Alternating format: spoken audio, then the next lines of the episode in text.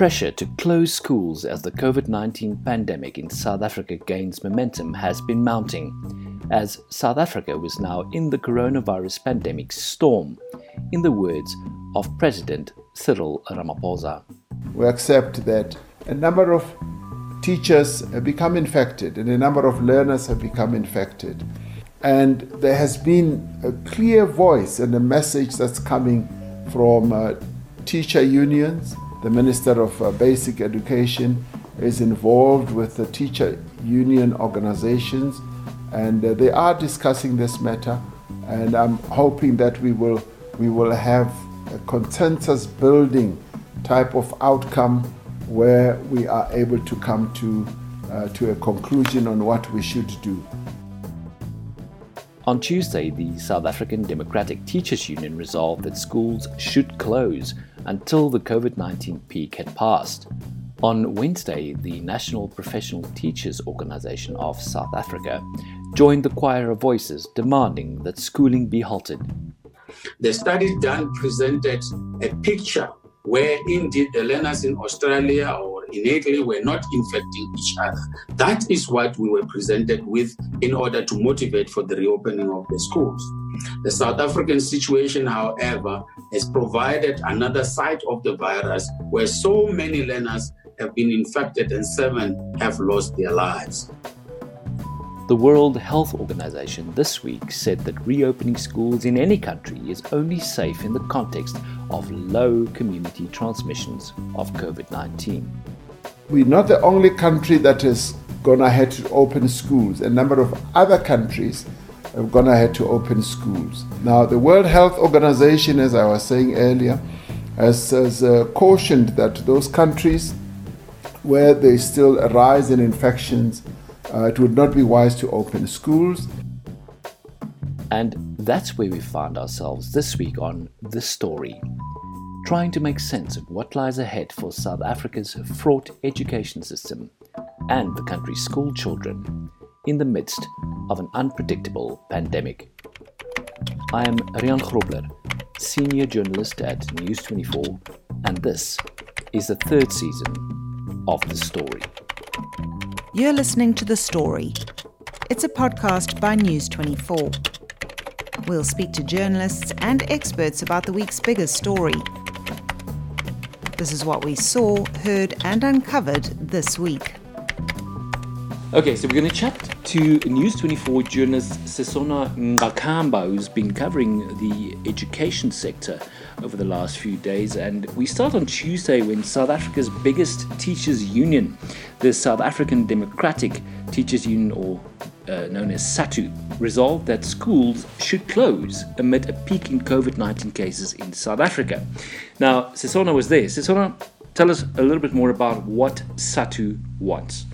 Thanks, Rian. Um, basically, SADTU, you know, um, it was actually a shock for, for many because they've been quite quiet about the closure of schools and have been monitoring um, the work being done um, with regards to ensuring that they are safe for pupils. But on Tuesday, um, it was rather shocking for many, but also a relief for parents and guardians. And, you know, they resolved during a national executive meeting um, that, you know, they think schools should close amid the peak of coronavirus infections in the country.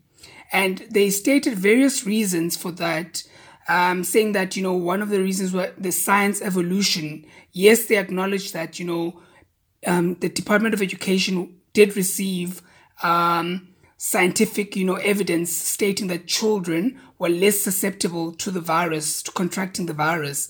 But now they've noted that there've been a lot of cases within the school environment with teachers and, and pupils, you know, contracting the virus, and they think that it would worsen, especially during a peak. So those are one of the reasons they thought perhaps if schools can just close just until the end of the peak, and then maybe the Department of Education can use the period while schools are closed to prepare so that when everyone returns, so that everyone can return at the same time after the peak.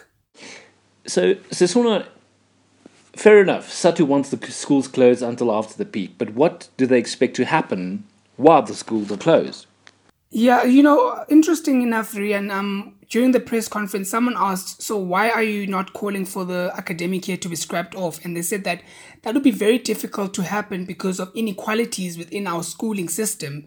You'd know that, you know, private schools have already even started um, taking in other pupils in other grades. And they said that it can't be possible for, for the academic year to be scrapped. But what can be done whilst pupils are at home, especially the matrics that you know are writing their final exams in preparation for going into varsity next year, there could be radio lessons um, that are coordinated by both. Um, you know, radio stations and cooperating teachers that will be um, facilitating those. And they call for those to be interactive and instructive. And they also want, you know, pupils to be provided with um, perhaps gadgets um, so that they can learn um, via websites that which they say that should be zero rated.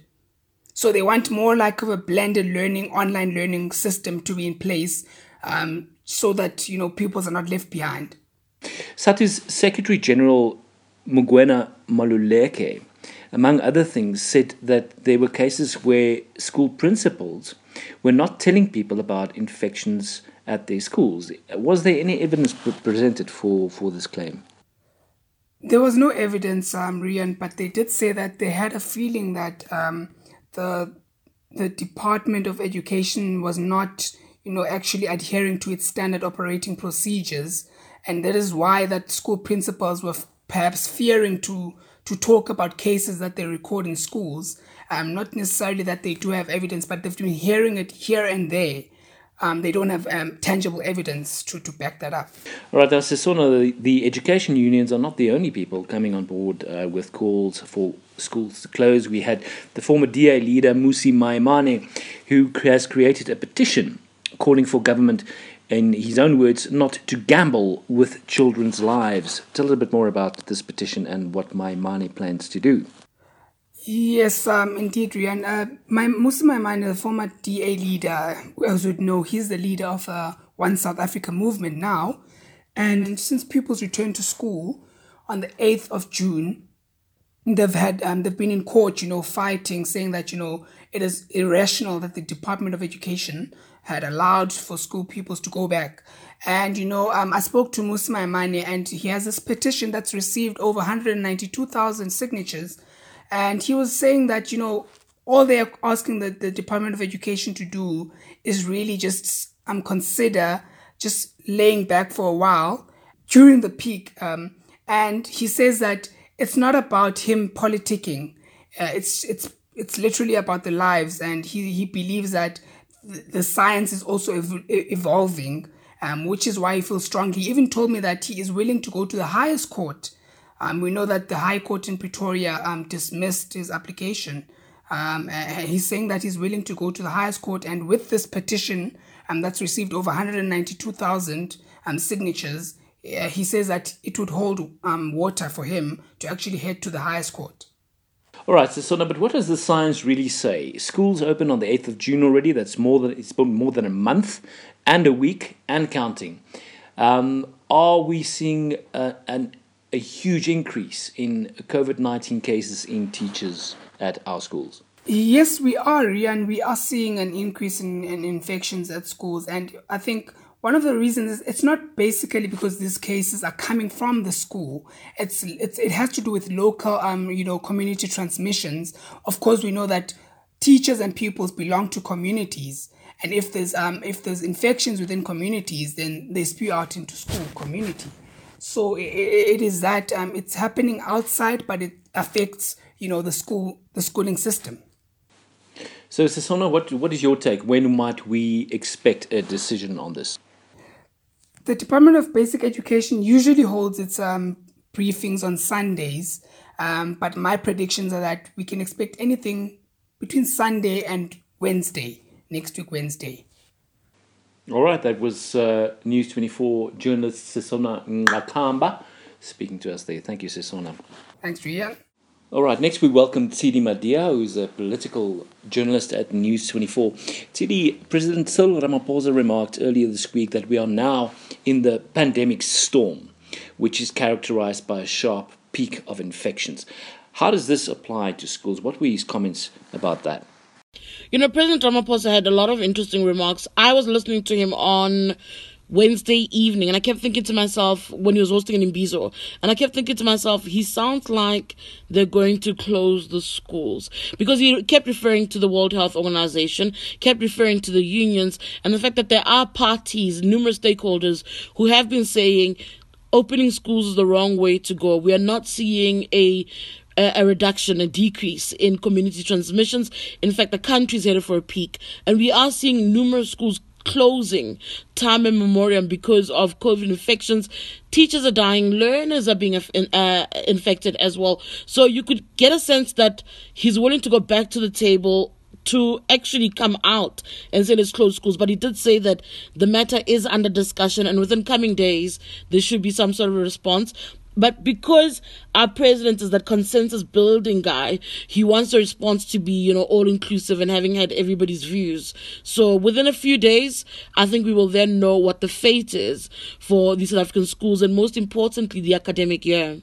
The EFF has come out guns blazing, saying this will amount to mass murder. What what was the reaction there?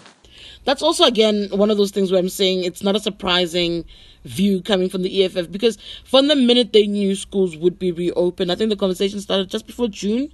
They were against it, saying that you are sentencing our children really to to murder. You know, you are forcing them to learn with death in the room. You know, how are they meant to focus in an environment of learning when they know that if they pick up COVID, they either themselves could risk death or take it back to their homes where their parents would all die. So the EFF vehemently refusing, saying that even with the digging of the graves, you know, preparing space for those who might die, that's um, condemning them to death and saying it's the wrong move. Remember, Rian, EFF would rather the country remain at level five as this thing, as this pandemic heads for a peak. So they're definitely against it.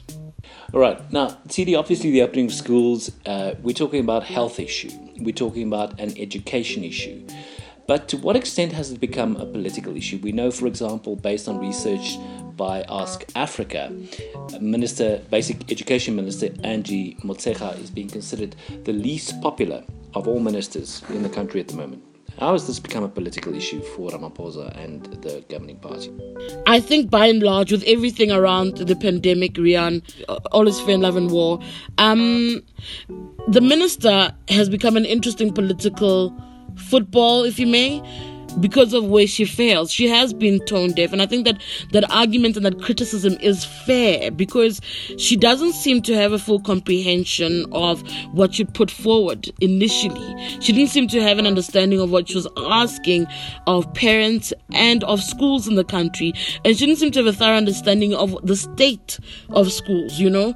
And so when somebody in that position leads like that, seems tone deaf to the issues, once schools reopen without PPEs, then you get people starting to accuse them of merely chasing tenders, saying that you are pushing for this because you know that there must be tenders that are processed, which means that then you gain and then your patronage network continues to work. You can't dismiss people feeling that way because she doesn't seem to be listening. I fully understand why she's seen as unpopular and why she actually is a, a, a liability for Cyril Ramaphosa. Because politically speaking, she's one of the people who campaigned for him. So being that kind of character who is responsible for this man's presidency and then to have shown to show so much weakness in guiding and leading schools throughout the pandemic, that speaks to his leadership, you know. So that has been used against them by people even within the ANC and outside the ANC.